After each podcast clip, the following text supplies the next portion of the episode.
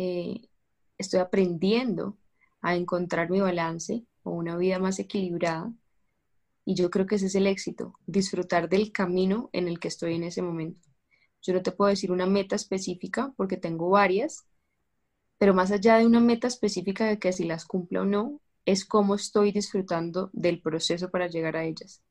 Y eso, lo que dijimos anteriormente, que muchas veces nosotros no aplaudimos esos pequeños logros, cada pequeño logro para mí hace parte de un éxito.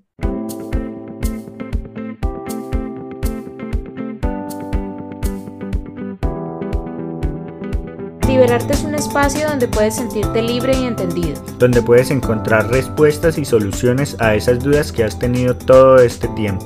Todo eso que callas, eso que te guardas, eso que te inquieta, todo eso que debe hablarse sin tanto enredo. Hablamos desde nuestro punto de vista. Compartimos nuestras experiencias y nos alimentamos de las historias y el saber de expertos y personas involucradas. Soy Melissa Luna. Y yo Juan Camilo García. Y en este espacio te invitamos a liberarte.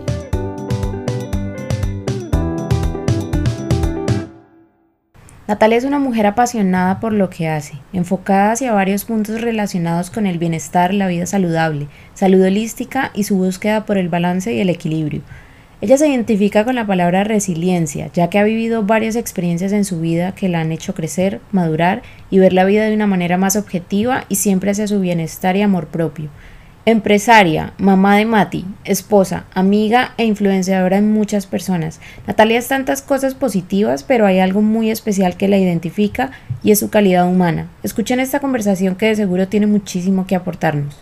Hola Natalia, bienvenida a este podcast. Hola Natalia, bienvenida. Hola, muchas gracias por la invitación. Gracias, por fin, por fin. Sí. Sí, sí, sí, fue un poco complicado coincidir. Natalia es una mujer multifacética, hace muchas cosas, encontrarla en un horario que pudiéramos coincidir las dos siendo mamás, ella también con sus quehaceres, también con su hijo y yo pues con Juanca, con Isaac, fue un poco complicado, pero acá estamos, un, de verdad encantados de tenerte en el podcast, en liberarte y pues así como, como bien se llama nuestro podcast, para que liberes todas esas cosas que tienes por dentro, que sepan las personas quién es Natalia. Esta Natalia Castillo que ven en redes sociales, queremos que se acerquen más a la persona que eres, Natalia. Qué chévere, gracias por la invitación y finalmente, como tú dices, es verdad. Ya ustedes papás saben cómo, cómo es la movida con los niños, entonces ahorita por lo menos que están eh, estudiando en casa es, mucho más demandante para uno como papá estar pendiente de que las cosas estén bien, ¿no? Y adicional a eso, pues los trabajos eh, siguen andando. Entonces, bueno, es encontrar como em, orden en absolutamente todo, eso sí creo, encontrarle tiempo a todo y finalmente en esa balanza priorizar las cosas. Pero si tenía en mi agenda desde hace rato estar en este podcast, entonces nuevamente gracias por la invitación. Sí, nada, es que, es que creo que llevamos, no sé, tres semanas intentando mirar cuándo, sí, que no. Y ustedes en Disney, qué delicia. No, pues, no, es, pues no es tan delicia ahorita porque con, con, todo esto del COVID, las fotos pues con el tapabocas. Sí, o sea, como que esos recuerdos y se ponían muy bravos. Si uno se lo quitaba al menos para las fotos, estaba obligado. Ay, pero ustedes no saben. Imagínense que cuando yo llevé a Mati a Disney, estábamos emocionadísimos. Eso yo guardé un montón de fotos eh, para que nos tomáramos allá. Día uno, todo bien. Día dos, me dio una infección en el ojo y quiero que sepan que se me hizo una bola gigante. Entonces estaba así en todo el viaje, así todo el viaje. Y pues bueno, al principio uno se queja, llora, patalea, pero ¿por qué me pasa esto a mí preciso en este momento? Y ya después es disfrutar porque pues qué más da, ¿no? Sí, sí. Sí, igual, no, y aparte es como salirse de ese control que uno quiere tener con todo, ¿no? O sea, claro, tú planeando tus vacaciones con tu hijo a Disney, o sea, querías, uno quiere todo perfecto, también las fotos divinas, o sea, para que llegara ese momento y decir, bueno, pues es algo que se sale totalmente de mi control, no puedo hacer absolutamente nada. ¿Qué podía hacer? que pues disfrutar. Además de de que me daba pesar también con mi hijo, con esa ilusión, y yo amargarme el paseo porque tenía un ojo sí y un ojo no, no, pues no, no se puede. las fotos así?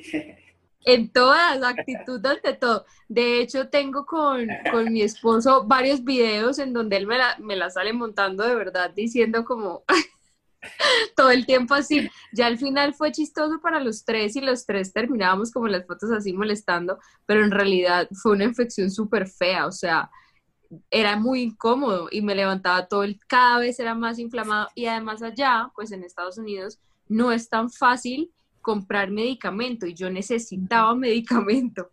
Entonces, bueno, eso me atrasó más el proceso. Por lo menos antibiótico no te venden.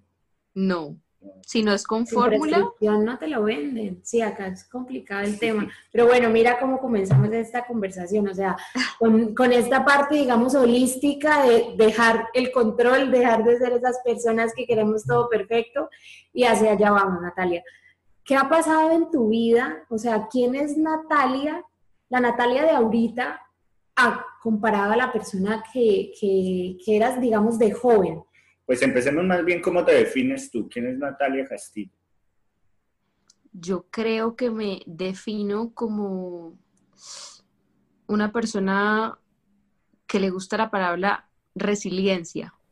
Me gusta estar en constante búsqueda, sí, en constante búsqueda de ese balance único, eh, porque cada persona es un mundo totalmente distinto y siempre me he enfocado en eso, en que las personas sepan que hay cosas que les pueden funcionar mías, otras no, eh, que todos los pensamientos son válidos, que todos los gustos son válidos, que todos los cuerpos son válidos, eh, que cada uno tiene una perspectiva totalmente distinta también de qué es el éxito, qué es la paz, qué es la tranquilidad. Entonces es más como respetar em, que cada persona es un mundo.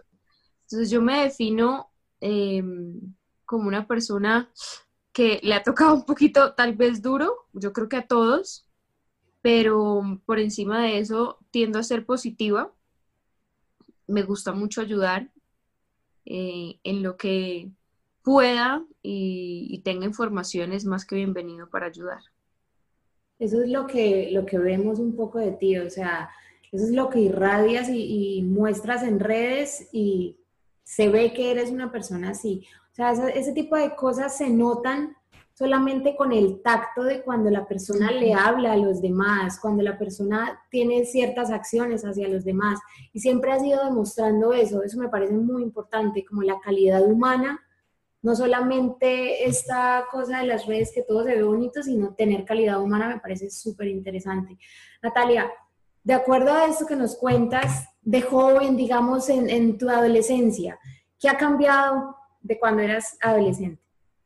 Uy, mucho. pues yo siempre fui muy noble, siempre fui muy noble. De hecho, cuando estaba en primaria era un poquito introvertida, era un poquito callada y, era muy penosa. Siempre fui muy como eh, marimachita, no sé cómo decirlo, como que tenía más, o sea, crecí con mi hermano, con un hombre, entonces a mí me gustaban mucho más, disfrutaba mucho más las cosas de hombres en ese entonces. Entonces, primero hacía mucho deporte y jugaba tenis y básquet y me fascinaba con todo mi ser, inclusive me metía a jugar con niños también. Em, no era tan metida como en maquillarme, en arreglarme. Eh, me gustaban las sudaderas anchísimas. Bueno, eh, eso fue en primaria. Ya después, cuando te empiezas a desarrollar, empecé a tener bastantes inseguridades porque era mm, como, como que me desarrollé antes que las otras niñas, entonces era un poquito como más grandecita, por decirlo así, que las otras niñas, entonces, y comía mucho más porque hacía mucho deporte. Y mis amigas molestando muchas veces me decían como, uy, comes mucho, como mucho, y eso se te empieza a meter en la cabeza como, ¿será que eso está mal? ¿será que porque yo estoy comiendo mucho no está bien socialmente? Entonces me cohibía muchas veces. Además de que en mi casa comían un montón, comíamos muy bien, pero comíamos bastante. Entonces siempre tenía en la cabeza como, ¿será que no está bien? Y em, me acostumbré a estar en una sociedad en donde, bueno, en, los noventas, yo soy de los noventas, estaban como de moda estas modelos súper flacas. Cuando yo estaba en el colegio, empecé a modelar, eh, empecé a hacer comerciales y como te digo, era un poquito tal vez más trozudita que las otras modelos. Y aún así yo soy de, en verdad de contextura flaquita, pero versus las otras, pues no tanto. Me acuerdo una vez que un director de una agencia, de hecho, me dijo, tú eres perfecta para eso, pero tienes que adelgazar. Y yo ya estaba flaca. Lo que pasa es que mis huesos no daban para más. Entonces, entonces me acuerdo que mi papá me dijo, si te dijo eso, salte. ¿Cómo así? O sea, ese no eres tú. Y empecé a desenfocar lo que realmente me gustaba, que era mi pasión por el deporte, por disfrutar cosas al aire libre, por ser lo que yo era, que sí, no era la más femenina y delicadita, pero era mi estilo y a mí me gustaba y lo disfrutaba y empecé a forzarme en una personalidad que realmente no era. Em, en el colegio también tuve grandes amigas, eh, creo que tú conoces a una, María Andrea, tuve muy buenas amigas, pasé por muchos colegios también y yo creo que como por seis. como por seis colegios, y no por indisciplinada, porque nunca fui como la alborotadísima del salón para nada. estabas pensando eso. No, no. No, no, no, yo no era la, yo no era Yo también pasé por muchos colegios, pero, yo también fui muy disciplinado, o sea, fui muy juicioso en mis estudios, en mis notas. No, en cambio yo era, o sea, entendía todo, pero era súper perezosa. A mí me daba pereza cero, nada que ver con lo de ahorita. Me encantaba dormir hasta tarde, llegaba súper tarde a las cosas, hasta que ya de verdad vi que iba a perder un año y dije, Dios mío, me van a matar en la casa, ¿qué, es esto? Em, y ya después en la universidad, como entré a algo que realmente me apasionaba demasiado, yo creo que en los colegios no me hallaba tal vez como en la forma como eh, dictaban las clases. Mm, eh, cuando entré en la universidad me encantaba y fue todo lo contrario. Me volví otra vez como en primaria una ñoña dedicada a la más feliz. Estudié dos carreras que me encantaron. Eh, la verdad lo disfruté un montón. Me iba muy bien en la universidad y en la universidad quedé embarazada. me iba a ir a vivir casualmente. De verdad, yo estaba súper metida en, en mis clases y me iba a ir a vivir a Italia ¿Tus clases de, ¿Qué estudiaste? Yo estudié marketing y estudié diseño en la Salle College y estudié teatro en la maldita eh, Vanidad. ¿Esto fue en, Bogotá? Sí, En Bogotá todo, sí. Ok, te ibas a ir a Italia. Ven, pero espera, quiero saber cómo es eso de quedar embarazada en la universidad. O sea, Imagínate. ¿Qué pasa por la cabeza de una persona cuando, pues, pues uno de hombre, digamos yo, que hubiera dado embarazada a alguien estando en la universidad, a mí se me, no sé, como que me vuelvo loco. Claro. No solo pues eso, a, lo que estás contando, o sea, tenías planes, tenías cosas en tu cabeza ya para hacer, me imagino que esto cambia totalmente el panorama.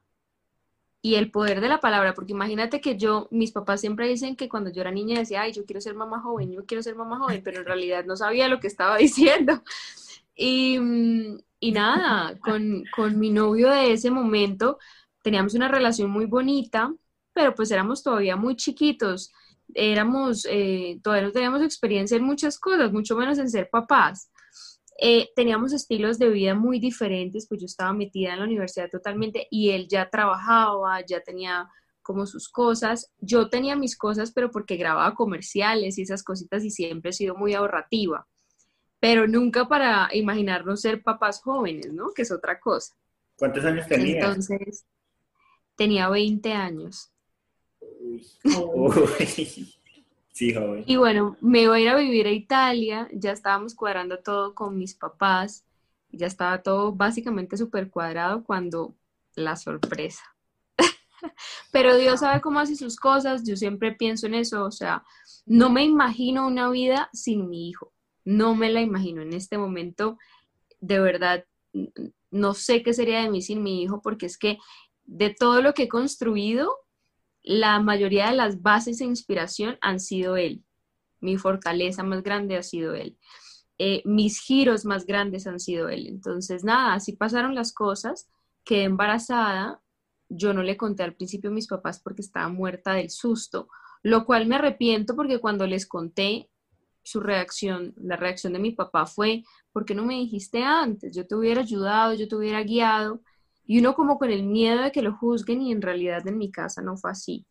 Em, nada, quedé embarazada a los 20 años, imagínate, el papá de Mati tenía en ese momento cuatro años más, 24, y él estaba súper emocionado, o sea, él, estaba dichoso también, y eso a mí me sirvió mucho como para tranquilizarme.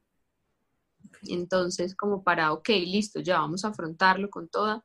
Y así fue, así fue, afrontamos eso, fue maravilloso, obviamente no te digo que fue fácil porque fue durísimo, el embarazo también fue súper duro para mí, eh, me dio preeclampsia, además de eso tenía ansiedad de, de lo que estaba pasando, las personas muchas veces hablan y no se dan cuenta que pueden herir sentimientos de las otras personas, entonces muchas personas, me acuerdo un tío que me dijo, dice que tan linda y se le dañó la vida.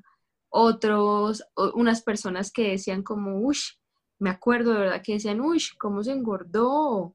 ¿Qué es eso? Que no sé, o sea, comentarios que son crueles y al final, así tú tengas como algo público generando contenido, pues también tienes sentimientos, ¿sabes? Entonces, es duro. Aparte que tú venías con este tipo de cosas del colegio en el que ya te estaban diciendo esto, tú ya estabas en tu cabeza pensando, identificándote con estas cosas de la alimentación, de que querías, digamos, pertenecer a este grupo, de ser modelos, pero no encajabas porque tu biotipo de cuerpo no era de esta manera y luego este tipo de comentarios, o sea, te alimentaban más la ansiedad, este tipo de cosas. Tú tuviste ortorexia. Sí, yo tuve ortorexia. Imagínate. Yo, yo tuve ortorexia, pero por otra cosa. ortorexia es ortorexia es un trastorno de la conducta alimentaria. Em, y básicamente se enfoca en que tú eres demasiado estricto y psicorrígido con tu forma de alimentarte. A mí me empezó a pasar esto porque a mi papá le dio un infarto. Cuando le dio el infarto, el médico nos dijo que era por su estilo de vida. Nosotros, repito, en mi casa siempre hemos comido muy bien, siempre hemos sido muy sanos. En mi casa, eh, pues en realidad, de verdad, nosotros nunca comíamos mecato, ni gaseosas, ni nada de eso. Pero si era un estilo de vida tal vez el de mi papá, sedentario, comida de sobras o comida muchas cantidades de, varias cosas que tal vez a la final no eran tan nutritivas. Bueno, el caso es que eso se me metió en la cabeza demasiado con también mi pasado de, otras cosas que nunca traté. Em, yo nunca tuve un desorden alimenticio de, niña, ni me fijaba en eso, como les digo, yo disfrutaba el deporte y ni idea, no era vanidosa, tampoco me fijaba en nada de eso. Eh, pero ya con lo de mi papá empecé a investigar demasiado porque se me metió en la cabeza como no, no, esto no puede estar pasando. Ver una persona con ese potencial tan maravilloso, con ese corazón tan lindo como es mi papá, cómo le puedo ayudar.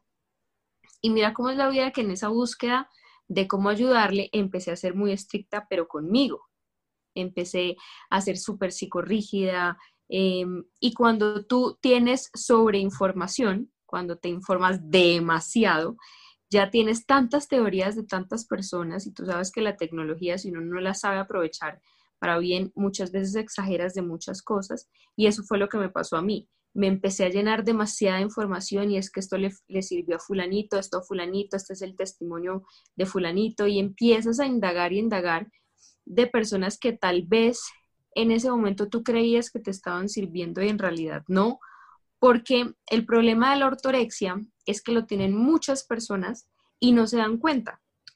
Eh, la ortorexia básicamente es que tú eres muy estricta con tu alimentación em, o te da miedo ya comer ciertas cosas, por ejemplo, porque no sabes cómo la prepararon, Em, ya empiezas, cuando se aumenta más, entonces empiezas a cohibirte de salir porque realmente no sabes cómo prepararon las cosas por fuera. O a mí me pasaba mucho que cuando iba donde mis papás terminaba siendo yo la mamá de ese miedo y angustia de que a mi papá le volviera a pasar algo, hasta que ya desde, Desde una obsesión por el cuidado, pero no desde un lugar sano. Exacto, cuando ya es cuando, tú sabes que los extremos finalmente no son sanos, ni que tú te dediques todo el tiempo al sedentarismo, a tomar, a fumar, a comerte un montón de cosas eh, llenas de azúcar altísimas. Eh, eso, no es, eso no es sano y pues lo sabemos, versus lo otro que es súper estricto, que entonces todo tiene que ser cuadrado, cuadriculado, perdón, no está bien tampoco. Entonces, allá me fui a tal punto que me enfermé generé una úlcera, de todo el cuidado que me hice, cuidado, por decirlo así, porque en realidad eso ya no es salud. Cuando tú de verdad estás todo el tiempo girando en torno a eso, no es saludable. Y me empecé a llenar de mucha información, repito, y muchas cuentas que yo seguía, me acuerdo en ese momento que seguía cuentas que me inspiraban eso. Entonces, eh, no sé, me levantaba un día y no quería entrenar y seguía una cuenta que decía, hola, hoy cuatro y media de la mañana y ya entrené, ya hice todo, entonces mi cabeza era, ah, no, entonces yo también tengo que entrenar. entonces te alimentan de una forma no sana, no es sano. Y muchas veces em, cometí el error también de mostrar eso en, en redes sociales y hasta un punto que dije, pucha, no es realmente lo que yo quiero mostrar porque no es algo sano, no es algo que yo estoy controlando. En ese momento me adelgacé demasiado de peso, mi porcentaje de grasa era nulo, o sea, nulo a tal punto que se me quitó la, regla, se llama menorrea. La menorrea muchas veces da por muchas cosas, pero en mi caso dio por deficiencia de nutrientes. Eso es, es decir, el porcentaje de grasa lo tenía tan bajito que el cuerpo entró como en alerta de decir, necesitamos protegernos de alguna forma porque tú nos estás quitando lo que necesitamos. Y usualmente nosotras de mujeres em, necesitamos un porcentaje de grasa un poquito más altico que los hombres y es absolutamente normal, natural y necesario. La palabra es necesario. Em, si estuviera en una competencia, es un ejemplo, para las personas que compiten, necesitan un porcentaje de grasa mucho más bajito, por eso es que se ven así secos, pero ellos hacen una dieta para la competencia y ya después se relajan y así van modificando. En ese momento yo lo, lo asumí como un estilo de vida y eso no es sostenible con el tiempo.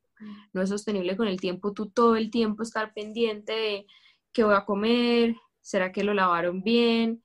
Porque finalmente el cuerpo también tiene su mecanismo de defensa y está absolutamente normal. Em, comer saludable, te digo, a mí me fascinan, hoy en día las ensaladas de verdad me fascinan, parezco un conejo, pero hay días que me levanto y si tengo antojos de cereal, pues me lo voy a comer sin necesidad que en mi cabeza sea un cheat meal. ¿Me entiendes? Que hoy en día las personas eh, la respeto, pero era mi angustia de, entonces solamente tengo una comida premio a la semana, entonces tengo que ser súper restrictiva para eso. Y en realidad eso finalmente, ahí fue cuando empecé a analizar, yo no sé cuánto tiempo me queda de vida, lo que Dios quiera para mí, pero ese tiempo de vida, ¿cómo lo quiero vivir? Qué tipo de vida quiero tener. Y si yo tengo una voz de alguna forma em, para otras personas, qué tipo de contenido quiero mostrar. Es, decir, desde, ser un referente, digamos, en el... Hay una cosa en redes y es que primero es visual. Entonces, si, digamos, muestras que eres una persona con un cuerpo bonito, delgada, atlético, muchas personas, digamos, claro, yo quiero tener ese cuerpo, ¿cómo consiguió ese cuerpo? Entonces, si te empiezas a, tú empiezas a mostrar un, estilo de vida saludable, pero ese estilo de vida saludable a la final no te está funcionando a ti. O sea, yo me remito absolutamente al caso de Pau Tips, lo que le pasó a ella. Ella con su cuenta eh, fitness súper bien y mostrando cosas fitness de que se alimentaba bien y luego pues se vuelve vulnerable y cuenta como, me pasa esto, o sea, tenía una obsesión por querer este tipo de cuerpo, porque claro, estoy en un medio en el que se es muy exigente y me tengo que ver de cierta forma y otras personas dicen que ese es el cuerpo que debo seguir, entonces yo también Ideal. ser así, exacto. O sea, esto es, es algo, me parece un tema súper delicado, porque de por sí las mujeres, o sea, Juanca muchas veces, yo toco mucho este tema, porque todas hemos pasado por esto, o sea, todas las mujeres, es, es muy difícil tratar de explicar cómo a las mujeres nos ha afectado el tema de la vanidad y el cuerpo, de la salud y el cómo nos vemos. ¿sí? Mira, no más, no más, haz un ejercicio que hace poquito me hicieron en una de las terapias, eh, en donde decían, cuando tú te levantas en la mañana y te miras al espejo, miras cosas positivas tuyas o negativas. Y hazle ese mismo ejercicio a un hombre. de verdad, hagan el mismo ejercicio y van a ver cómo uno de mujer se da cuenta, o sea, inclusive uno le dice cosas al hombre que ni siquiera se habían dado cuenta. O sea, si uno les dice, tengo celulitis, probablemente ni siquiera se habían fijado en eso. ¿Me entiendes? Nosotros detallamos y de verdad nos juzgamos muy feo entre nosotras y nosotras mismas. Es que yo creo que en mi caso, la persona que más me juzgaba fui yo por mucho tiempo, porque no cumplía como con mis estándares y empecé a ser súper psicorrígida. Pero mi trastorno no fue tanto por lo que veía, sino por mi angustia de que alguien en mi casa se enfermara. ¿Me entiendes? Que es diferente. El de Pau fue em, lo que tú dices, porque ella quería como entrar en, en, un rango de belleza, lo cual ella es hermosísima. Y de hecho, ella en, mi proceso me ayudó un montón, me dio varios consejos, em, decidí tomar varias terapias gracias a ella y a, otros, a otras niñas que he conocido. Em, y ha sido como una experiencia maravillosa que decidí compartir en este momento, pues no, eso fue hace ratico, pero decidí compartirlo hasta ahorita porque primero quería empaparme del tema, segundo quería ser responsable y primero que me pasara a mí para después mostrarlo. Entonces decidimos mostrar este video. El que Eso era lo que quería hablarte, que nos contaras cómo llegaron a esta unión todas ustedes a querer mostrar a mostrarse vulnerables ante el mundo, siendo, digamos, como ahora lo llaman, figuras públicas que son referentes para otras personas, con historias que impactan y como tan delicadas, tan, tan del ser humano.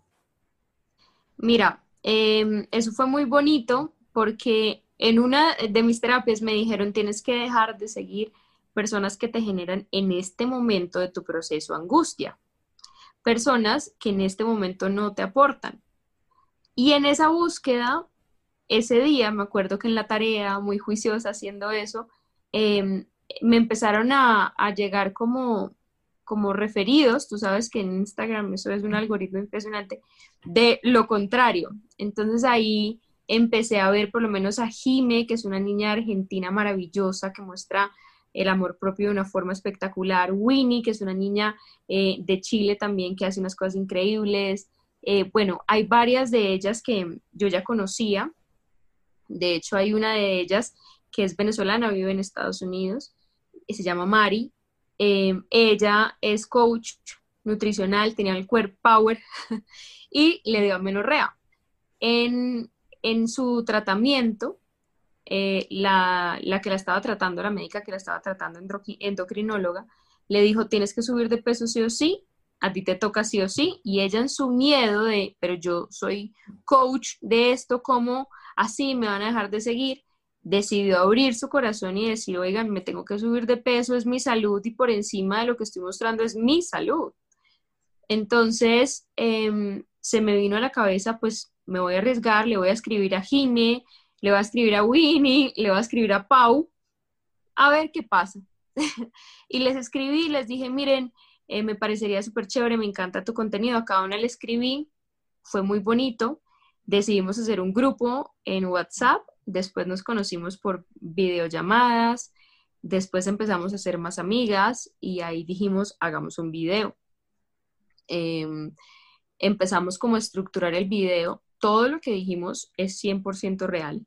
No fue fácil, no es fácil contar eso, eh, porque es revivir finalmente algo que realmente tú sientes y duele mucho. Duele mucho. Estar en un trastorno no es fácil, mm, así lo hayas pasado o estás viviéndolo. Siempre es bueno contarlo para prevenir a otras niñas a que lo hagan, sobre todo niñas chiquitas que ven eh, imágenes y, quieren ese ideal de cuerpo perfecto que en realidad no, como te digo, cada, cada persona es un mundo, ¿no? Entonces... Pues en realidad no em, existe, ¿no? Es que yo, Creo que yo creo que es más entre, entre ustedes, mujeres, que dicen, ay, es que este es el cuerpo, uno de hombre no ve eso, uno de hombre... O sea, eso que decías ahorita, lo de la celulitis, uno no está, uno no le ve la nalga la celulitis a la mujer a menos de que uno se la muestre, pero mira. pero ¿cómo me vas a decir que esto tal cosa si es que mira, él ni siquiera lo está mirando? O sea, también es súper importante tener personas, o sea, rodearse de como esa tribu y esas personas que le aporten también a uno y que lo ayuden como a salirse de ese, de ese encaje y ese enfoque. Lo que hablas de, de lo de seguir cuentas como que, que le llenen a uno de ansiedad, eh, me parece lo más importante en este momento. O sea, nosotros podemos tomar la decisión de quiénes tenemos en, nuestro, en nuestras redes y a quién no. Pero no es fácil, e, es como, es como, yo lo he pensado y es como un morbo. Porque, por ejemplo, ahorita con toda esta, toda esta situación que está pasando en Colombia, yo, por ejemplo, tengo un problema de autoridad desde pequeño y lo tengo enfocado hacia la policía. Y que ya me puse a ver y a ver videos y a ver videos y ya eh, duré como hasta las 2 de la mañana cuenta, viendo me di cuenta la carga que estaba teniendo y yo le dije, oye, deja Imagínate la energía que tenías en ese momento. Y, en la noche, día, antes de dormir. El otro día no pude trabajar bien. Y claro. no voy a volver a ver videos de lo que está pasando en Colombia. Ya la cosa es eso que tú acabas de decir es muy cierto, no solamente lo que tú sigues, sino de qué te estás alimentando en el día a día que estás viendo, que estás leyendo, que estás hablando, que estás declarando de ti y de los demás. Porque eso todo uno se lo absorbe y eso siempre se lo he dicho a mi hijo. Uno tiene que ser demasiado eh, compasivo con, uno mismo, em, con los demás. entonces, yo creo que es, es muy importante, no tanto de juzgar, es que uno no es tanto como dejar de seguir redes sociales eh, porque sí, sino porque, ok, en este momento en mi proceso entiendo que esto me está generando angustia, no es culpa de esa persona, es que en mi proceso pues no me aporta y ya. Y eso es una relación sana sin que yo tenga que juzgar. Ahora, yo en este momento personalmente, cuando veo noticias, escojo el momento en el que las veo, qué tipo de noticias veo, porque si sé que es que de verdad eso energéticamente me voy a cargar y de paso a, Mati. Es que esa es la otra, o sea, es que nosotros eh, ya es un punto en la vida muy diferente y como comenzamos la conversación en lo que tú empezaste a decir, prioridades. ¿Qué prioridades tienes tú en la vida en este momento? O sea, por ejemplo, volvemos al tema del cuerpo.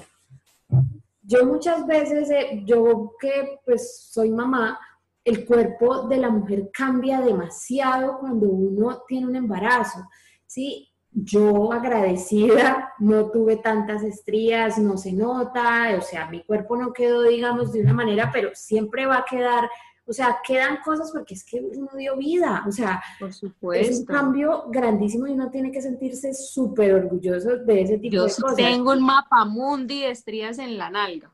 Bueno, eh, o sea, no, oye, yo también, sí, pero, pero digamos, ya es tan bonito como el, el giro que se le está dando a las redes sociales de mostrar este tipo de cosas en las que, oye, yo también soy una persona como tú, también tengo inseguridades como tú, también tengo muchas de estas cosas que a mí tampoco me gustan, pero ya las estoy aceptando y me estoy queriendo. Sí, en el tema de, lo de las cuentas, digamos, nosotros eh, queríamos contar macros, ¿sí? Yo soy una persona súper, súper abierta a probar cosas y a, probar a ver si me funcionan. Empezamos a probar, creo que lo hicimos, ¿cuánto, Juanca? ¿15 días? Sí, como dos semanas. Me dio una ansiedad, o sea, No, sí, hay gente que le funciona, no puedo comparar y no voy a decir esto es lo peor, a mí no me funciona, entonces esta es la cosa que tal no funciona. Es, que tú no tienes la verdad absoluta de nada. Exacto. Tú simplemente tienes que mirar. Bien, pero pues a mí no me funcionó. Luego, claro, comer de manera intuitiva, no estar pensando todo el tiempo, ¿será que esto sí? ¿Será que esto no? Porque es que la mayoría del tiempo como saludable. Sí, nada, lo que tú decías, como que comida premio una vez a la semana, ¿qué es esto? ¿Cómo, qué daño nos hicieron con la relación con la comida de decir comida premio? O sea, ¿cómo es que comida premio? Volvemos a, eso es entre mujeres, es como no creas, ahorita hay muchos hombres. Sí, sí, sí. Es que Juanca no está muy relacionado con el tema fitness, es por eso. Pero ah, él sí me ah, ve, él sí me ve que yo me informo mucho, yo leo mucho de nutrición, yo estoy todo el tiempo, yo miro las cosas que me como, pero no soy una obsesiva con que no me puedo tomar ni siquiera una cerveza, no puedo comerme unas papas, no, eso, eso no es así, ¿sí? A mí también se me fue el periodo, pero no por ese tema eh, de la comida ni alimenticio, sino por el estrés. Que eso pasa también muchísimo. A vamos, a todo este tipo de cargas que uno se llena. Pero antes de eso quería preguntarte, la, esto que estás hablando de que se unieron ustedes, todas, este grupo de niñas, a, a contar como sus... Eh, ¿Cómo se les llama eso? Como su... Como su experiencia con el trastorno. Sí. Ok, pero... La relación que tenían con ¿Cómo lo hacen?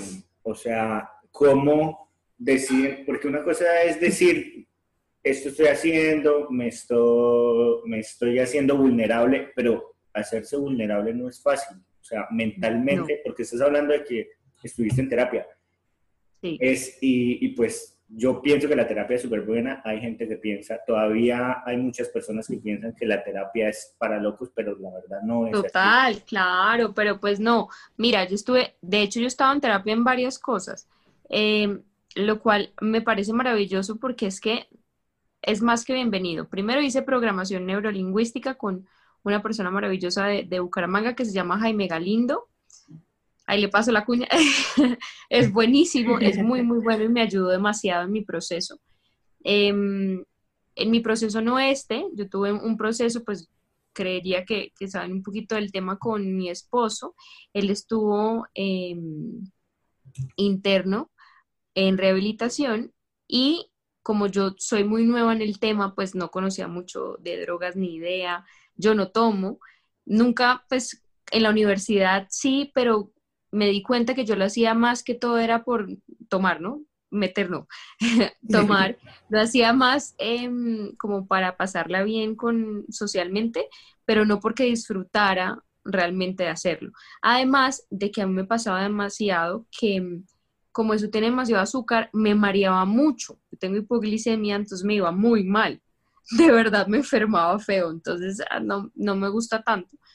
Pero era algo muy nuevo para mí. Yo no, no conocía mucho el tema y ahí también tú aprendes a respetar los procesos de cada persona, a no juzgar, a entender em, que perdonar va mucho más allá de lo que uno muchas veces piensa eh, y analizar muy bien las cosas, a ser un poquito más racional. Eso me ayudó mucho Jaime, mi proceso él estuvo. Y con lo del trastorno alimenticio, con estas niñas, cada una pidió ayuda de diferente forma, em, no solamente en terapia, hay otras que lo decidieron hacer, no sé, por medio de libros, también supe que tenían, de, hay varios podcasts que sirven un montón. Es decir, la tecnología a ti también te puede ayudar muchísimo porque hay un montón de ayudas que si tú las buscas, si tú decides buscarlas, las puedes encontrar. Pero es esa decisión, que tú decidas hacerlo, no que alguien lo haga por ti. Entonces, mm, cada una tenía su ayuda, su conocimiento ya del tema, sus experiencias, sus fondos, porque yo creo que cada una tocó fondo de alguna forma, em, y decidimos unir fuerzas para ayudarle a las personas, porque finalmente ese era el objetivo del video. El video, más allá de generar impacto, era que las niñas y los hombres también, porque no creas, nos escribieron hombres, em, que estaban empezando con algo demasiado restrictivo, analizaran si realmente querían llegar a eso, porque cuando tú empiezas con algo todavía estás a punto de que disfrutes del proceso sin necesidad de lo que, lo que contamos que cada una vivió. En mi caso, era tan restrictiva que, como les digo, de verdad, empecé a alejarme, em, tenía el porcentaje de grasa tan bajito que no me llegaba el periodo, me daban calambres en los pies, vivía con frío terrible, eh, vivía súper emocional, súper sensible. Otras niñas cuentan, por ejemplo, de unos ayunos súper prolongados que si tú no lo haces con un médico de por medio puede ser un poquito riesgoso. Otras contaban como, por lo menos Pau, que no, nunca salía, nunca tomaba, nunca salían sus viajes, que le tenía miedo a las cosas, que pesaba la comida. Cada uno como en su proceso, porque es, como te digo, es tan personal que muchas veces las personas lo tienen y ni siquiera se dan cuenta que lo tienen. Entonces, muchas personas nos escribieron después de ese video diciendo como, creo que tengo esto, eh, la mayoría de las personas nos escribieron, de hecho, fue internas, porque pues yo entiendo que el proceso de contarlo públicamente no es fácil y también es más que bienvenido que decidan pedir ayuda y qué bueno que ese video tal vez le haya servido. Mira, yo me doy de verdad, me siento tranquila y feliz si al 1% de las personas que me siguen les sirvió.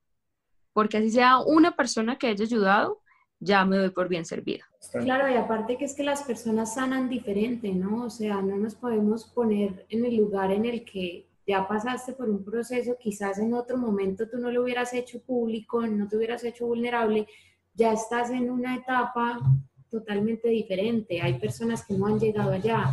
Entonces, al hacerlo por interno, el sentir como ese, esa empatía de, te entiendo, te entiendo porque yo también estoy pasando lo mismo, yo también me identifico con esto. A mí me causó mucho impacto los tipos de, de cosas que hablaban todas. No salía, digamos, se murió mi papá y no tuve el duelo de los tres días. Y no, pero ¿quién soy yo si soy una persona fitness y tengo que mostrarme que estoy haciendo ejercicio y soy saludable y no sé qué? Eh, el 31 de diciembre entonces no puedo, no, no, no me di el gusto de compartir de más, digamos, con mis amigos o mi familia y tomarme, digamos, un traguito o una comida porque el otro día tenía que entrenar. Ese tipo de cosas, o sea, a mí me parece, yo coloqué, yo compartí el video, apenas vi que lo publicaron. Ay, qué maravilla. Lo compartí y, y coloqué en, en la descripción como, ven lo importante que es hablar de estos temas con tanta libertad porque yo trato de hacerlo, o sea, a mí me parece supremamente importante el poder que tienen las redes sociales, ¿sí? Y cada uno de nosotros es como una mini plataforma que conecta con un montón de personas.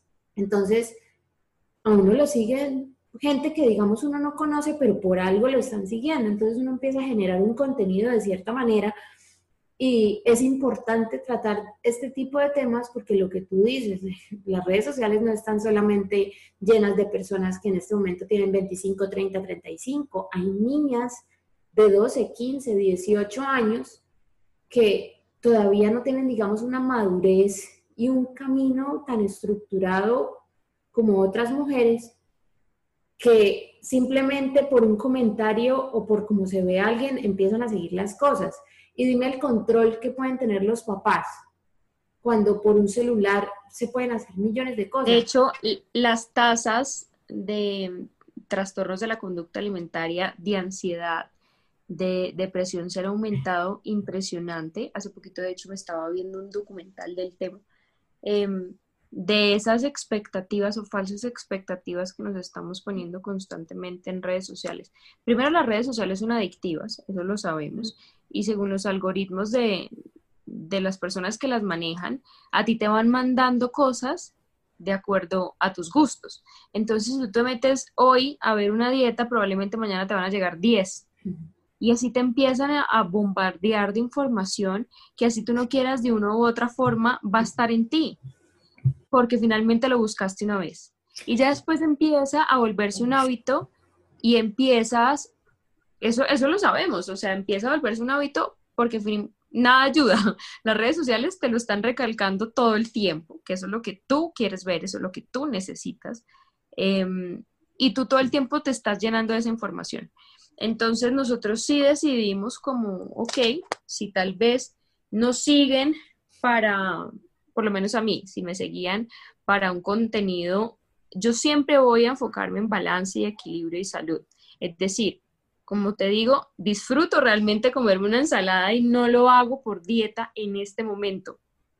De hecho, yo nunca lo hice por dieta de adelgazar, repito, sino más como por la angustia de que no se enfermaran los de mi casa. Pero en este momento sería ilógico de mi parte si yo publico en, en mi Instagram, por ejemplo, un perro caliente cuando no me gusta. Es decir, no sería honesto conmigo si yo te digo, uy, qué delicia el perro caliente, no me gusta, entonces no lo voy a publicar. Pero sí te puedo publicar una ensalada porque la disfruto y te puedo publicar un cereal porque también me gusta. ¿Me entiendes? Es más como encontrar ese balance en donde yo no me quiero ir a extremos de que entonces ya no soy saludable, sino entonces ahora me voy a volver súper sedentaria y viva la pereza, porque una cosa es el cansancio, otra cosa la pereza. Y eso sí es bien diferente. O sea, si tú realmente te levantas un día y sientes que es que no das más y uno sabe que son esos días que uno está mamado, cansadísimo, es muy diferente a que te levantes con pereza. Y uno lo sabe. Entonces, eh, ¿También no crees que es como ese, ese, ese otro extremo en el que todo el mundo tiene que hacer, hacer, hacer, ser productivo, eh, seamos Yo una persona que todo el tiempo está haciendo cosas y entonces el estar mal o el a veces, o el a veces sentirse como un poco agotado, derribado, cansado, o sea, todo el mundo no tiene Está la, misma energía a tope. La cosa es eso, lo que tú dices es muy cierto. Hoy en día socialmente, entre más hagas, es mejor.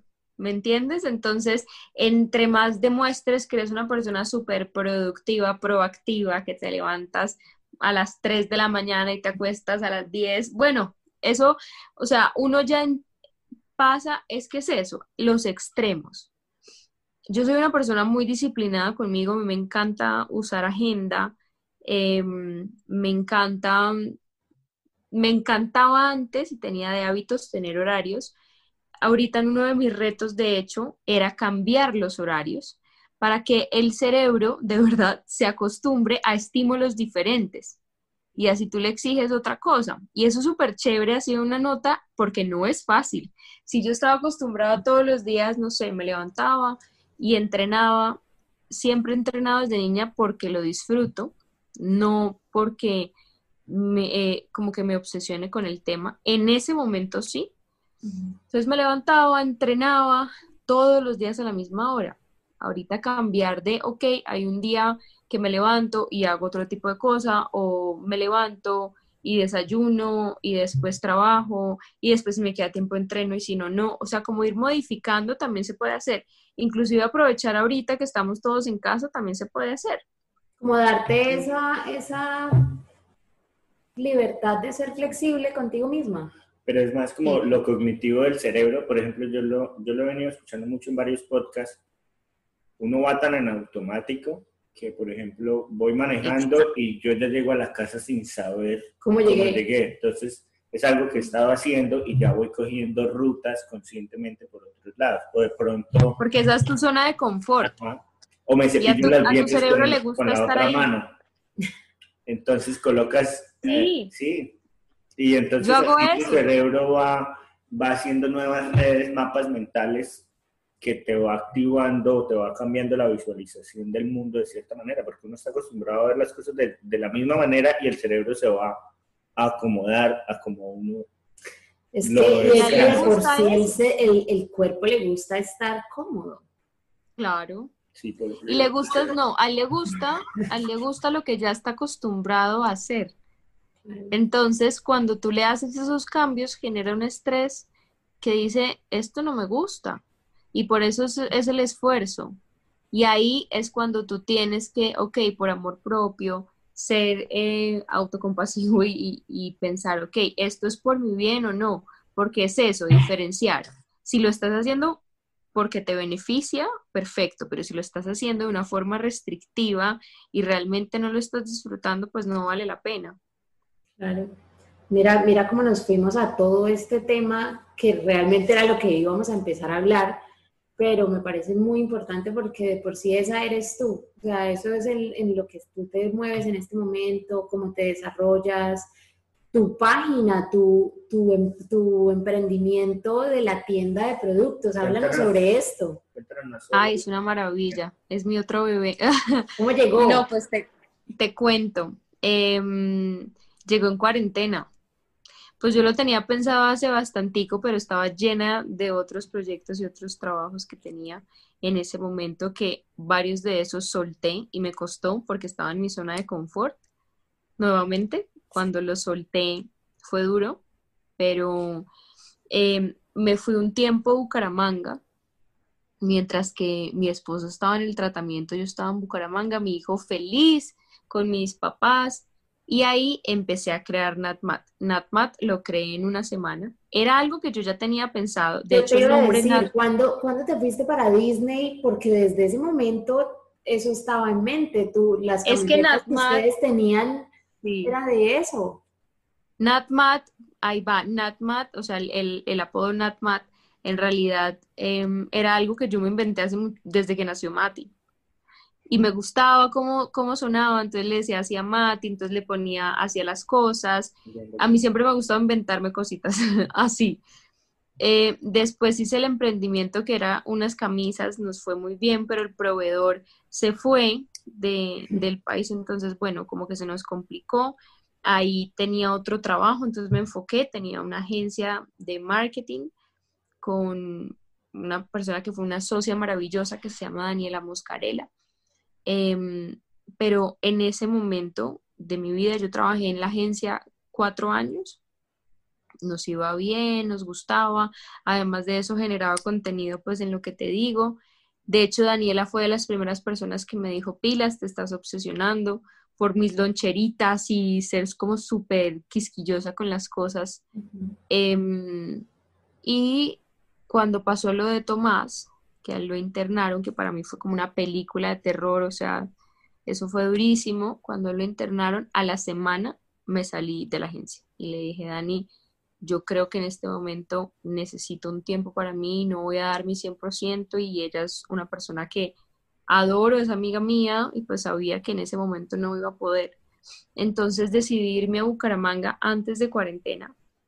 Imagínate eso, a visitar a mi familia con mi, con mi hijo y ahí nos cogió cuarentena. Fue muy bonito por algo. Nosotros nos llevamos una maleta de un fin de semana y así estuvimos tres meses. ahí, sí, tú, pusiste todo eso. Ahí tú aprendes que tú no necesitas tanto como crees. A desprenderte de las cosas. Ahí, exacto. Ahí decidimos y dije, cuando llegue a Bogotá voy a donar el 70% de mi casa y lo hicimos de verdad lo hicimos, de mi closet, del de mi hijo, de todas las cosas de mi casa, em, porque tú no necesitas tanto. Muchas veces las personas sí necesitan realmente las cosas, tú no sabes cuando vamos por lo menos los juguetes, los niños cómo lo valoran, es impresionante. También enseñarles a mi hijo que no necesita tanto em, para ser feliz, para estar tranquilo, y así valoran mucho más las cosas. Em, y bueno, estábamos en Bucaramanga, además de que aprendí esto, empecé a leer mucho sobre el minimalismo. Bueno, eso... Iba a decir, el minimalismo. Claro, ya te metes en este, en este otro mundo en el que te empiezas a dar cuenta como toda la vida he estado haciendo lo contrario. Yo por mí se lo tendría un sofá para No, no, no, Juanca es el otro extremo, o sea, nosotros... Pero es una delicia, mira que está comprobado que te relaja, te, primero te relaja y segundo cuando tienes entre menos tengas, más concentrado estás porque menos distractores tienes. Em, obviamente tampoco ahora te voy a decir que es que no tengas nada, pero sí lo Oye, no, es que, es que en este caso él sería así. O sea, lo, ¿Ah, nosotros no tenemos muchas cosas, menos mal, porque en este país uno puede llenar de millones de cosas de, lo, del acceso que se puede tener tan fácil a las cosas. Y nos damos cuenta, digamos, de personas que están en una situación parecida y llenas de cosas y cosas y cosas y, ropa y comprando. y... Imagínate eso. Con Amazon yo sería... No, mentiras. Pero sí. Y obvio, entonces cuando nos damos cuenta, no, pues el comedor, el sofá, una que otra cosa, no sé qué, y a la final, o sea, te das cuenta, pero para, a mí me parece que tenemos lo necesario y muy bien, ¿sí? Pero, pero para él tenemos más. Uy, yo sí me empecé a ver cosas de minimalismo, eh, me empecé a envidiar con el tema y me encantó. De verdad fue, fue súper chistoso. Todavía hay varias cosas que de hecho quiero sacar, pero eso es poco a poco, ¿no? Tampoco es que de totazo vayas a sacar todo y te quedes sin nada. pero sí uno, uno va cambiando con transición. Sí, igual te digo, o sea, de verdad, llegamos, hicimos eso y fue súper liberador. A Mati también le gustó un montón. Soltar es maravilloso y además de eso, cuando, bueno, pero eso es otra historia, me salté. Iba a Bucaramanga. ahorita, ahorita cuento cuando me devolví. Pero cuando estaba, cuando estaba en Bucaramanga, que empecé a ver del minimalismo, empecé también a estudiar. Em, yo quería hace mucho tiempo certificarme en nutrición y lo hice eh, fue súper chévere porque además de que había tenido este trastorno, leer cosas como, ay, no, claro, acá era donde yo estaba fallando o tal y tal cosa, uff, no, y te empieza a abrir la cabeza de varias cosas de esa mm, vida tan restrictiva no es sostenible, para el cuerpo humano tampoco. Y, y, nada, estando allá, de verdad fue, fue como súper liberador me llené de, varias cosas, me refiero mentales, emocionales, me nutrí demasiado y mi hijo también.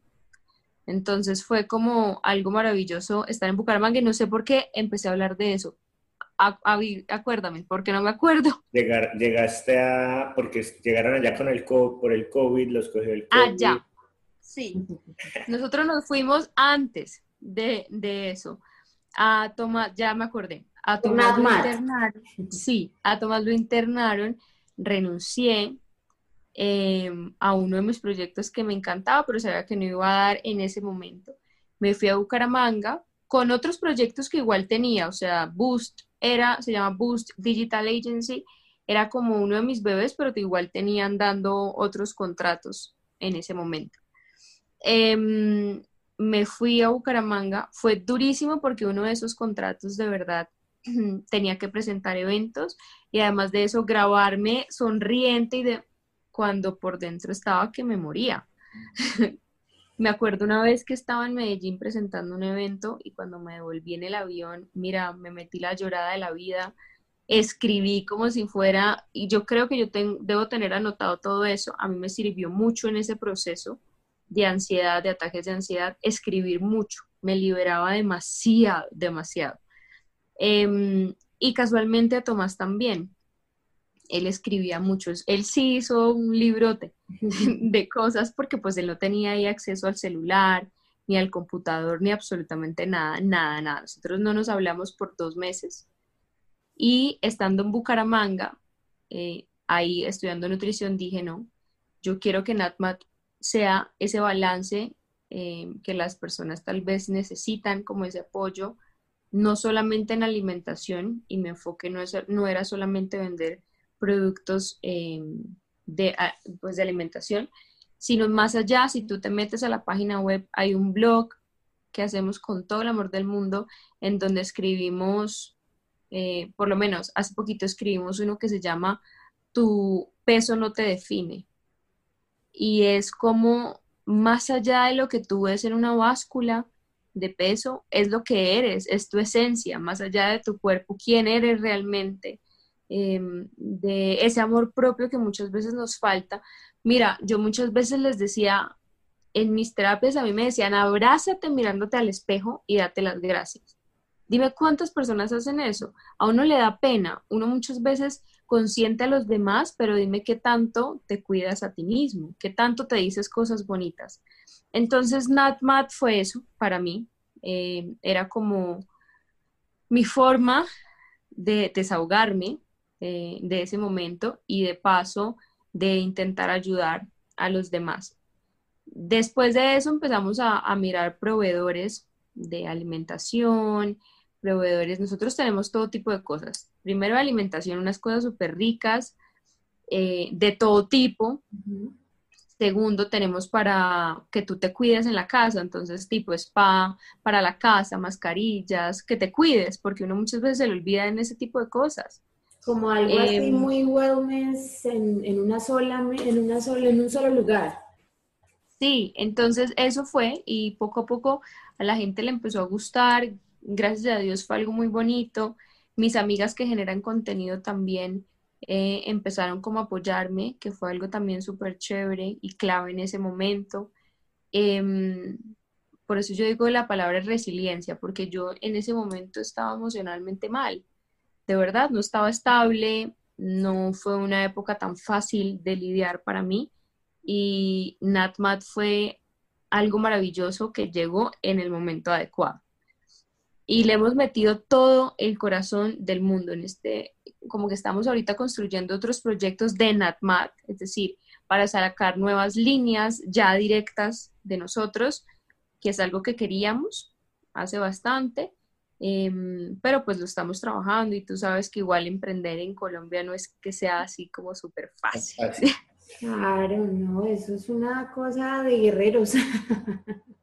Es duro, es duro. regresemos a la parte en la que en la que te abrazas o la que les dices a la gente que, que como que sientan amor propio. Eh, no es algo, digamos, no es que no sea fácil, pero no es usual. No es algo que la gente ve como normal y qué triste, ¿no te parece? Mira, uno muchas veces, eh, me acuerdo que en, una de, de las partes en, que yo leía, decía, es que así como tú tratas a un niño, deberías tratarte a ti. Por lo menos cuando tú ves que un niño se cae, tú eres como, ay, pendiente, está, caminando, está empezando a caminar, ven, le ayudo, no sé qué, y tienes paciencia y eres delicadito con sus cosas, a menos de que seas alguien anormal. bueno, casos se han visto, pero eh, en, las personas que yo he visto, como que uno es delicadito con los niños. Em, así debería ser con uno mismo. Lo que pasa es que socialmente no se ve, porque no te lo enseñan, porque a ti no te dicen, hey, abrázate que tú vales, ¿me entiendes? Y es tan duro que lastimosamente cuando a ti te echan un piropo, dices como, ay, no, y no lo aceptas. ¿Sí me entiendes? Como que es muy duro porque para criticarte, ahí estás de primero. Pero para que, para alabarte, para para abrazarte, para abrazar tus errores también porque hacen parte de ti, ahí sí. Para criticarte. Eh, es como esa personalidad de ser dadora.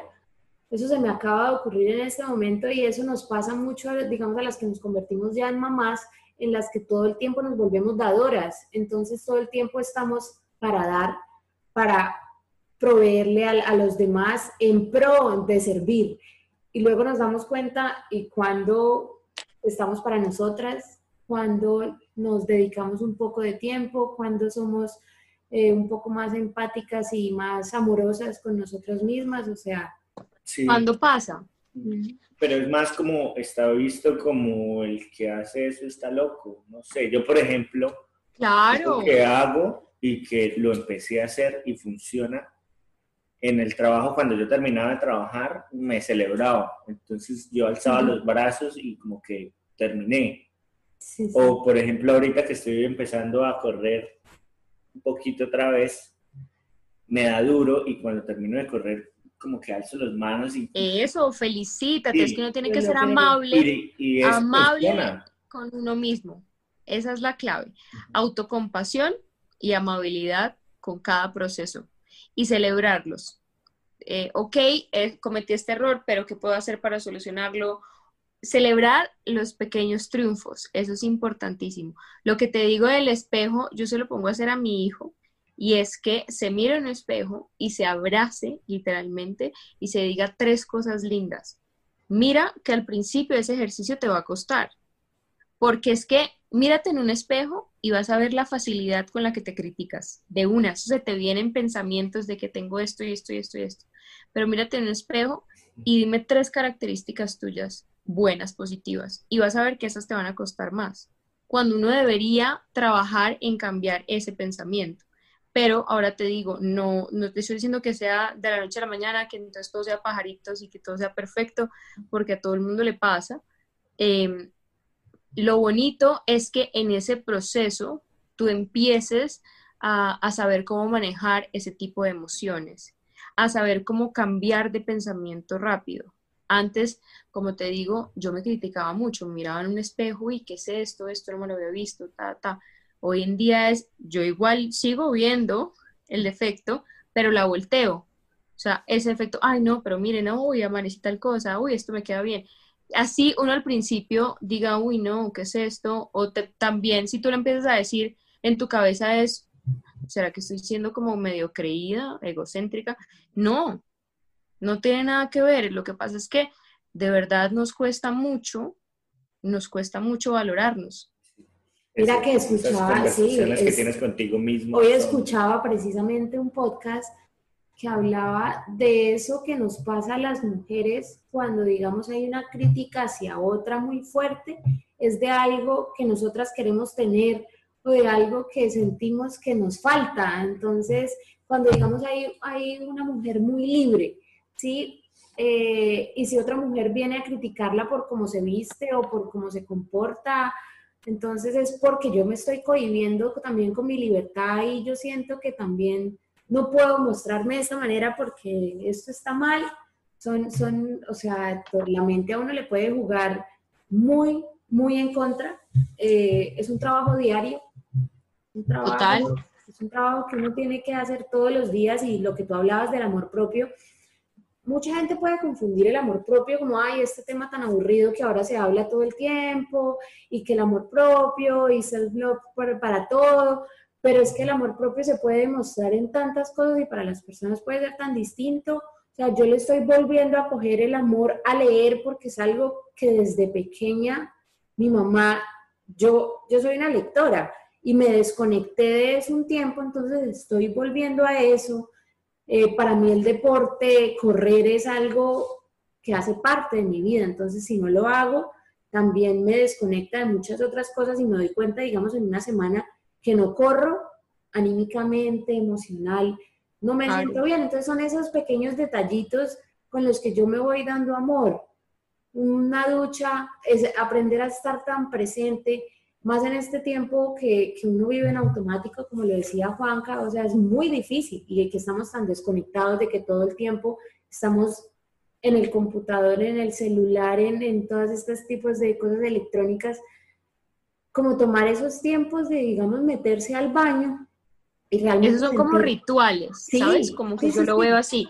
Son rituales que cada persona tendrá diferentes porque los disfruta diferente. Lo que tú dices de, de, hacer deporte, entonces a ti te gusta salir a correr, eso es un ritual para ti y es maravilloso y está más que bienvenido.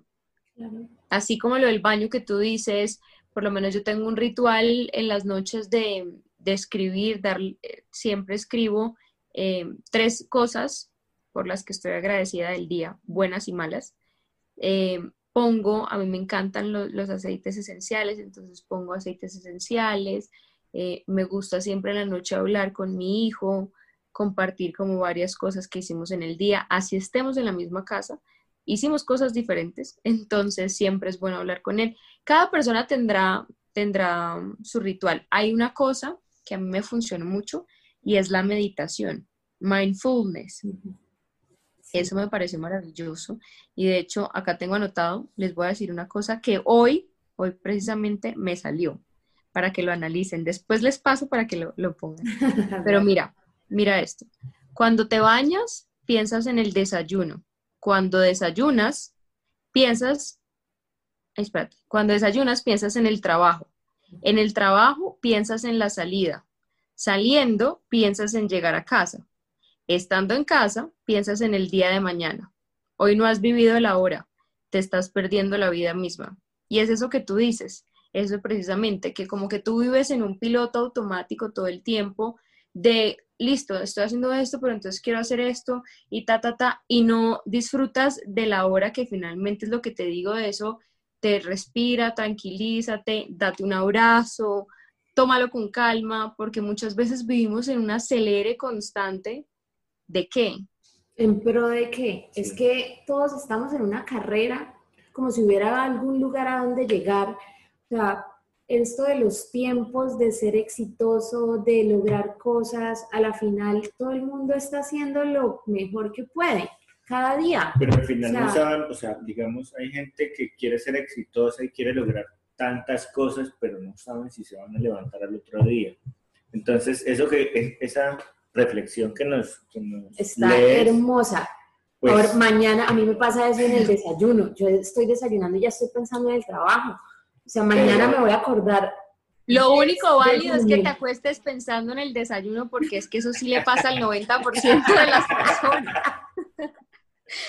o sea, el que lo niegue, pero ¿qué le pasa? Claro. no, claro. yo también pienso en la comida. Uy, ¿qué va a comer esta Sí, eso sí que Ay, no. No, no, no, eso, está, eso está buenísimo. Yo tengo una, una aplicación, Headspace. Inclusive hoy me salió, me llegó como a las nueve y media, en un momento en el que iba corriendo, corriendo, y dice, concentrarse no se trata de mantener la atención, sino de no distraerse. Y me quedé como por cinco minutos en el que me devolví a ese acelere y me quedé pensando, bueno, ¿cómo así? O sea, no es no mantener la atención, sino no distraerse. Claro, cuando uno está en el proceso de meditación, a mí me cuesta mucho. Yo lo, yo lo, yo lo he estado haciendo, pero me cuesta muchísimo. Mira, siendo sincera, no he podido meditar más de cinco minutos.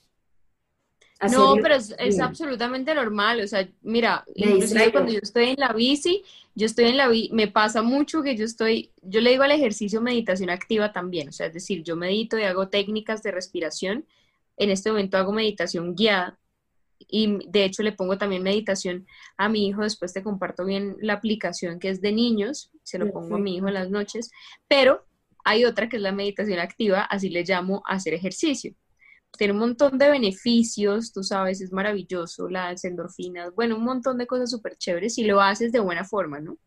No por ser restrictivo y obsesivo. Em, cuando yo estoy en la bici, llega un momento en donde hmm, me leo y empiezo, ahí me pongo creativa, ahí me sale, ay, Matías no mandó tal cosa, ay, tengo que hacer mercado, y al principio era tanto, de verdad, todo lo que tenía en la mente que me tocaba parar a poner alarmas, hasta que ya después dije, no, tampoco. Entonces, suelto el celular, aún todavía me pasa, pero por eso te digo, todavía me pasa, pero ya lo manejo de una forma diferente. Entonces me pasa que empiezo a pensar varias cosas, empiezo a respirar, empiezo a enfocarme en el ahora. No es fácil, porque igual me enfoco en el ahora y de un momento a otro, ay, Matías, tal cosa. Y eso va a pasar, eso pasa porque pues finalmente es que, no, como lo dijimos desde un principio, no tenemos una verdad absoluta y cada cuerpo es diferente.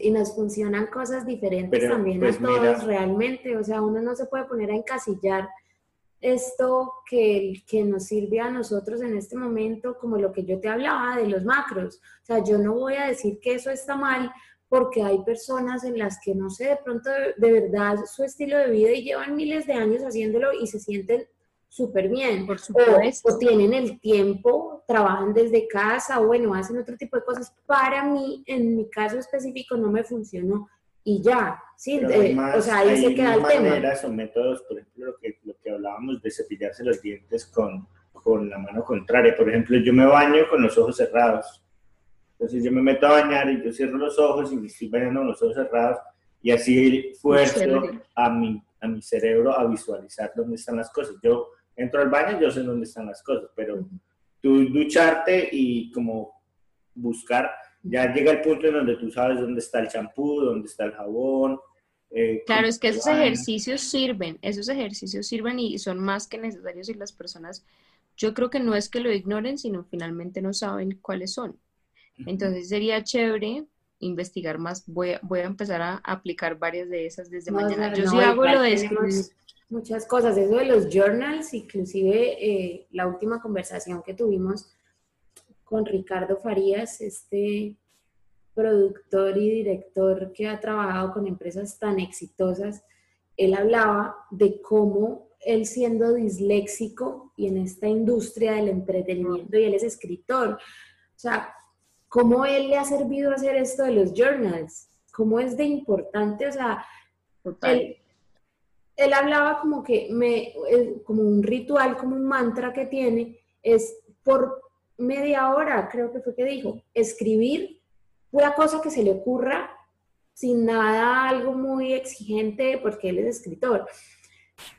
Luego, cómo se organiza su agenda, entonces tiene agendas y le pone índice, numera las páginas y luego para encontrar las cosas, pues ya tiene dónde está. O sea, como que en su desorden, en su cabeza desordenada, eh, que puede tener, digamos, una persona que tiene un déficit de atención, dislexia, pues él encontró su manera de organizarse y los journals le ayudaron un montón. Yo lo estoy haciendo en las mañanas. No es, algo fácil de hacer, pero simplemente con colocarle el puntico a la I. es algo que yo, por ejemplo, trabajo. Yo la I la coloco sin el puntico. La I latina le coloco el puntico. ¿De verdad? No, si vieras mi agenda, eso es, de eso sí le dedico y le pongo y, y hago. No, sí, eso es súper chévere. Y escribir también es súper chévere. A mí me funciona. Hay un ejercicio que, que aprendí hace un buen tiempo y es cuando tengo demasiadas cargas o angustia o, deberes. Em, a mí me recomendaron en una agendita, aparte de la otra, como en un cuadernito o lo que tenga al lado, eh, escribo, ok, tengo pendiente, es un ejemplo, mañana tengo que pendiente, no sé, tal problema. Al lado poner una flechita, ¿cómo lo puedo solucionar? O, si me entiendes, como porque cuando tú lo anotas en, una agenda o en una cosa aparte, estás simulando en el cerebro que estás descargando eso ahí y que puedes dormir mucho más tranquilo porque le estás buscando la solución y lo escribiste. A que si te duermes con esa angustia. Yo lo empecé a hacer al principio y yo decía, pero ¿qué es esa locura? ¿Qué mamera? y lo empecé a hacer y realmente me ha servido mucho. Para, a mí me funciona mucho eso. A mí me funciona mucho eso. Yo desde siempre tengo que escribir las cosas.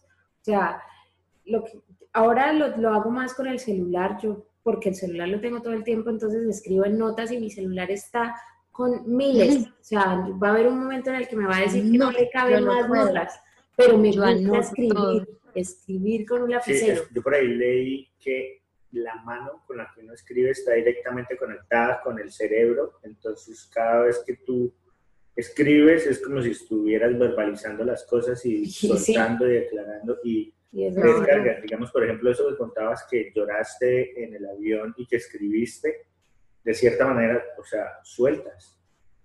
sueltas demasiado, descargas. Ese día dormí como un bebé, hace mucho tiempo no dormí así y ese día les aseguro que dormí bien por eso, porque tú finalmente empiezas a soltar todo. Súper, Nata. la verdad es que ya se nos está como agotando un poquito el tiempo. Y los niños ya están pidiendo atención. sí, y queremos hacerte algunas preguntitas pues que le hacemos a los invitados para que conozcan un poco más de ti, se vayan como con algo más específico. Si tuvieras un buen consejo, que dar un buen consejo en este momento a alguien, ¿cuál sería ese consejo?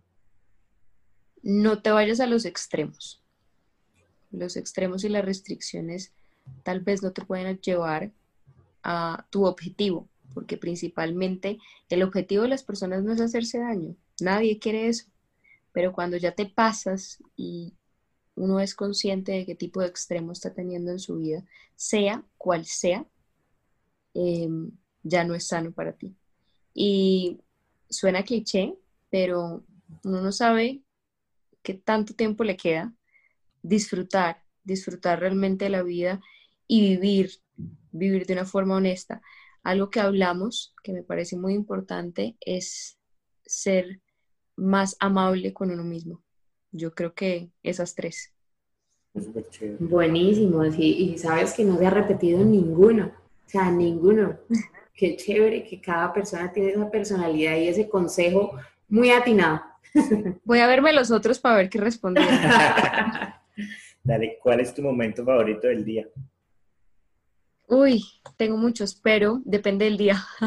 Normalmente me gustan mucho las mañanas. de verdad. Me gustan mucho las mañanas. Mm, mm, sí, me gustan mucho los amaneceres, la energía que tienen las mañanas me parece espectacular, sobre todo si dormí bien. si no dormí bien, no, cambio de opinión. Pero si dormí bien me parece maravilloso. A esa hora, de verdad, funciona mucho más que en la noche. Claro, uno está como apenas recibiendo esas cosas nuevas del, del comenzar el día. Pero no creas, hay gente que es súper nocturna. Sí, mi exocia. No, yo, lo entiendo porque yo sí soy súper de mañana. Para yo amo las mañanas, me encanta madrugar y, y, me parece fácil, para mí es fácil madrugar. Juanca es una persona. Yo prefiero, por ejemplo, trasnochar trabajando que despertarme. Así es mi ex socia y yo, o sea, como que nosotros teníamos horarios súper distintos. Ella me hablaba a la una de la mañana trabajando y yo le respondía a las seis. y así. Entonces, como que nunca coincidíamos en eso. Pero pues sí, depende de cada persona. A mí me va muy bien en las mañanas. Súper. ¿Tienes alguna rutina en específico que siempre haces en tu día? Sí, las estoy intentando modificar, pero sí tengo varias rutinas, de hecho, y que disfruto. Eh, todas las mañanas me gusta despertarme y tomarme un té o vinagre de manzana en agua tibia, o sea, algo calientito. Primero tomo agua todas las mañanas desde niña, siempre cuando me levanto, tengo un termo de agua, acá lo tengo hecho atrás, tengo un termo de agua en, al lado mío y me hago algo calientito, o sea, un té. Me encantan los tés desde niña em, o vinagre de manzana que también me va muy bien. Esa es una rutina que he tenido desde siempre, tanto que por lo menos cuando me fui de luna de miel me llevé sobrecitos de tés y, los calentaba porque es algo que disfruto y, me hace feliz. Esos son pequeños detalles que, que yo disfruto y me hacen muy feliz. Son esas una pequeñas demostraciones de amor propio para ti. Exacto. Uno, una rutina que tengo que me fascina es que todos los días levanto a Mati eh, de la misma forma cantándole desde niño, abrazándolo y llenándolo de besos. Como que a mí me recarga energía impresionante eh, hacer eso y, y, lo hacemos siempre. Inclusive cuando él se va de viaje, que no es muy común, pero cuando se va de viaje con el papá, me llama o yo lo llamo en la mañana y nos damos los, los buenos días. Qué lindo. esas dos. Sí, porque yo soy el que despierta a mi hijo, entonces también le pongo música. Sí. Sí, no, a mí, a mí me toca la parte de estar ya haga, haga, muévase y, y tiene esa conexión. Es que uno de mamá tiene una conexión de por sí ya natural con su hijo, eh, pues Isaac apenas tiene dos años, o sea, él está muy pegado a... Los tremendos dos. Ah. Sí, ay Dios. Está así, está así. Ni me hables de eso, que hoy estamos... Mis respetos. Caramba, Mis respetos. Esto está, paciencia, paciencia. Recuerda, ahí hay una cosa que a mí me decían y es, ustedes tienen que acordarse que ustedes son los adultos y tienen que mantener el estado y la calma. No es fácil, pero si uno se desespera, ta, ta, ta, ellos empiezan a, a ver eso y empiezan a decir, ah, esta forma yo la puedo hacer, porque es que si ellos lo están haciendo, yo también, ellos son muy vivos, muy hábiles. Entonces, uff, en, en, mi aprendizaje también he cometido algunos errores de esos, como de no mantener la calma, porque es que eso es muy difícil, uno muchas veces no tiene toda la calma del mundo, y más cansados. Claro, esa es la otra, ¿no? O sea, fuera que estuviéramos en un momento súper tranquilo, digamos, las mañanas que son en la que uno comienza el día, pero claro, o sea, los niños apenas, los niños no saben manejar ni siquiera sus emociones. Uno de grande apenas está aprendiendo, o sea, ¿qué No, ni siquiera. sí, sí, ¿qué espera de un niño? Pero sí, Nata, ha sido eh, complicado. pero ahí vamos, ahí vamos. Ay, no, pero yo los veo muy bien, pero sí, no. Nada, con toda. Dale. ¿Tienes alguna película y un libro que nos que digas estas son, que me cambiaron la vida? Em, una película, Eat, Pray and Love. Perdón, yo soy súper chick flick. Eat, Pray and Love. Eat, Pray and Love, comer, amar y rezar.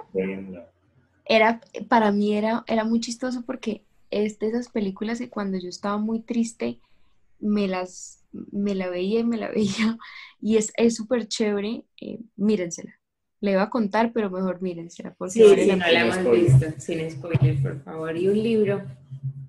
Eh, no, pero es que a mí me gustan muchos, muchos libros, pero ahorita uno que me estaba leyendo que me pareció súper chévere se llama Comer para sanar y se trata de eso, se trata de, de vivir sin restricciones, de, mm, ahorita yo te lo paso bien, de cómo te puedes, cómo puedes eh, alimentarte y no solamente en la comida, sino, que, sino en lo que vives en el día a día, de lo que te nutres. Entonces es súper chévere. A mí antes me costó un montón leer libros como de autoayuda y esas cosas, como que, uff, pero últimamente les he cogido un amor impresionante. Antes me gustaban mucho más las novelas, pero ahorita esto, este tipo de libros me parecen súper chéveres, por lo menos el club de las 5 de la mañana me pareció maravilloso. Ahí lo tengo, ahí lo tengo, sí. ¿Ya lo leíste? el libro? Tatán fue, creo. Creo que Tatán, sí. Ese es, eso es una maravilla. Hay otro que me gustó mucho que se llama Los cinco lenguajes del amor. que también me, pareció. Ese libro, o sea, se lo tienen que leer las personas. Nada, en este podcast ese libro lo hemos hablado tantas veces y Juan me lo recomendó. ¿Qué tal? Ah? increíble. Sanador, sanador, liberador.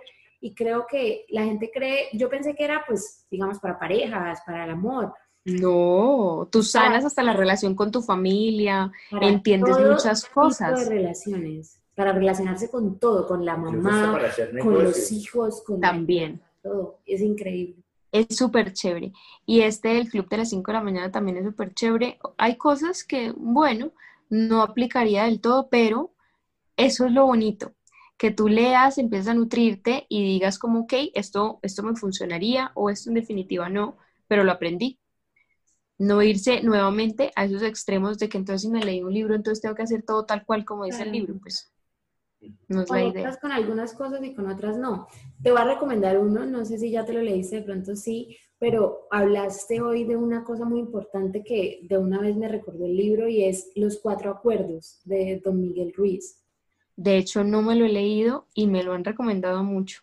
Está increíble. Cuando tú hablaste de, de las palabras que usan las personas para dañar, él habla, uno de esos acuerdos es ese, solamente con usar las palabras correctamente puedes cambiar el mundo de manera totalmente distinta. Hablaba como de, un ejemplo en el que a una niña le encantaba cantar y la niña era feliz y era muy alegre y la mamá en uno de esos momentos de los que estamos hablando de rabia y estrés y en este corre-corre de nosotros, las personas que ya hacemos tantas cosas de adultos, eh, la niña estaba cantando y la mamá desesperada tenía su problema que venía del trabajo, llega y le dice como cállese ya, que es que usted canta horrible.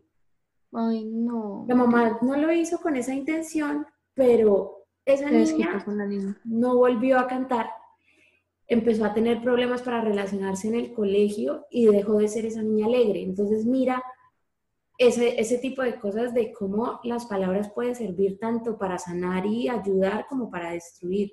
Por eso es que tú muchas veces no tienes la intención de herir a las personas, pero no sabes cómo controlar esas emociones y para eso son esas técnicas que, que, hablamos anteriormente, porque no es tan fácil. Una cosa es decirlo, otra cosa que tú estés en medio de un estrés o una carga emocional durísima y tú no sabes cómo puedas reaccionar sin culpa, pero sí puedes aportar de varias formas. Por ejemplo, eh, hay, hay un ejercicio que yo estoy haciendo desde hace muchos años y es, mm, a mí no me gusta criticar a las personas, nunca me ha gustado, pero sí estaba en grupos de amigas en donde criticaban y tal vez yo respondía un ja, ja, ja, ja, puede que sea inofensivo, pero finalmente estás alimentando un tema que no, no, no está generando nada.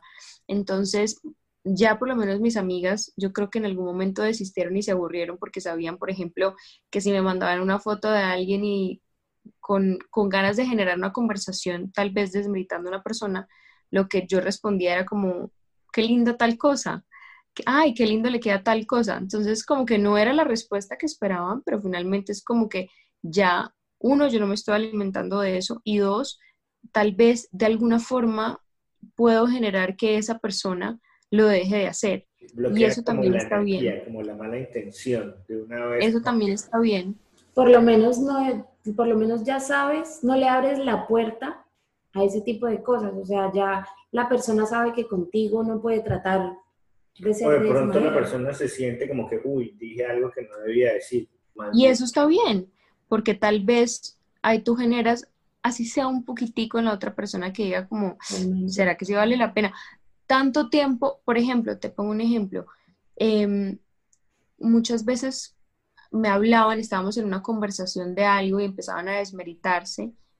Lo que yo hacía eh, era hacer lo contrario, como, oye, hace mucho no sé de ti, cuéntame cómo van tus proyectos, cómo va todo, me gustaría saber más de tu vida, como para quitarle tanto como eh, importancia a la crítica de otra persona y enfocarnos en realmente lo que puede aportar.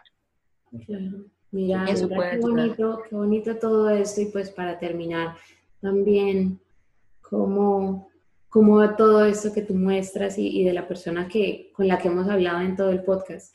Nata, tengo una última pregunta para ti que he estado haciendo. Me parece muy curiosa y me gusta hacerla porque las personas en este momento, pues ahora todos hacemos cosas diferentes. ¿Qué es el éxito en este momento para ti? El éxito para mí, porque es muy relativo. Y en este momento de tu vida. Claro. Eh, uy, te digo, la verdad, eh, estoy en la búsqueda de ese balance. Eh, estoy aprendiendo a encontrar mi balance o una vida más equilibrada. Y yo creo que ese es el éxito, disfrutar del camino en el que estoy en ese momento. Yo no te puedo decir una meta específica porque tengo varias, pero más allá de una meta específica de que si las cumplo o no, es cómo estoy disfrutando del proceso para llegar a ellas. Y eso, lo que dijimos anteriormente, que muchas veces nosotros no aplaudimos esos pequeños logros, cada pequeño logro para mí hace parte de un éxito. Qué chévere, qué chévere, muy, muy bonito eso que dices. Yo, por ejemplo, tengo un tatuaje que es Enjoy the Journey y me lo tatué hace, ¿qué? Como unos dos años y en una parte muy visible, en el cuello. Qué chévere.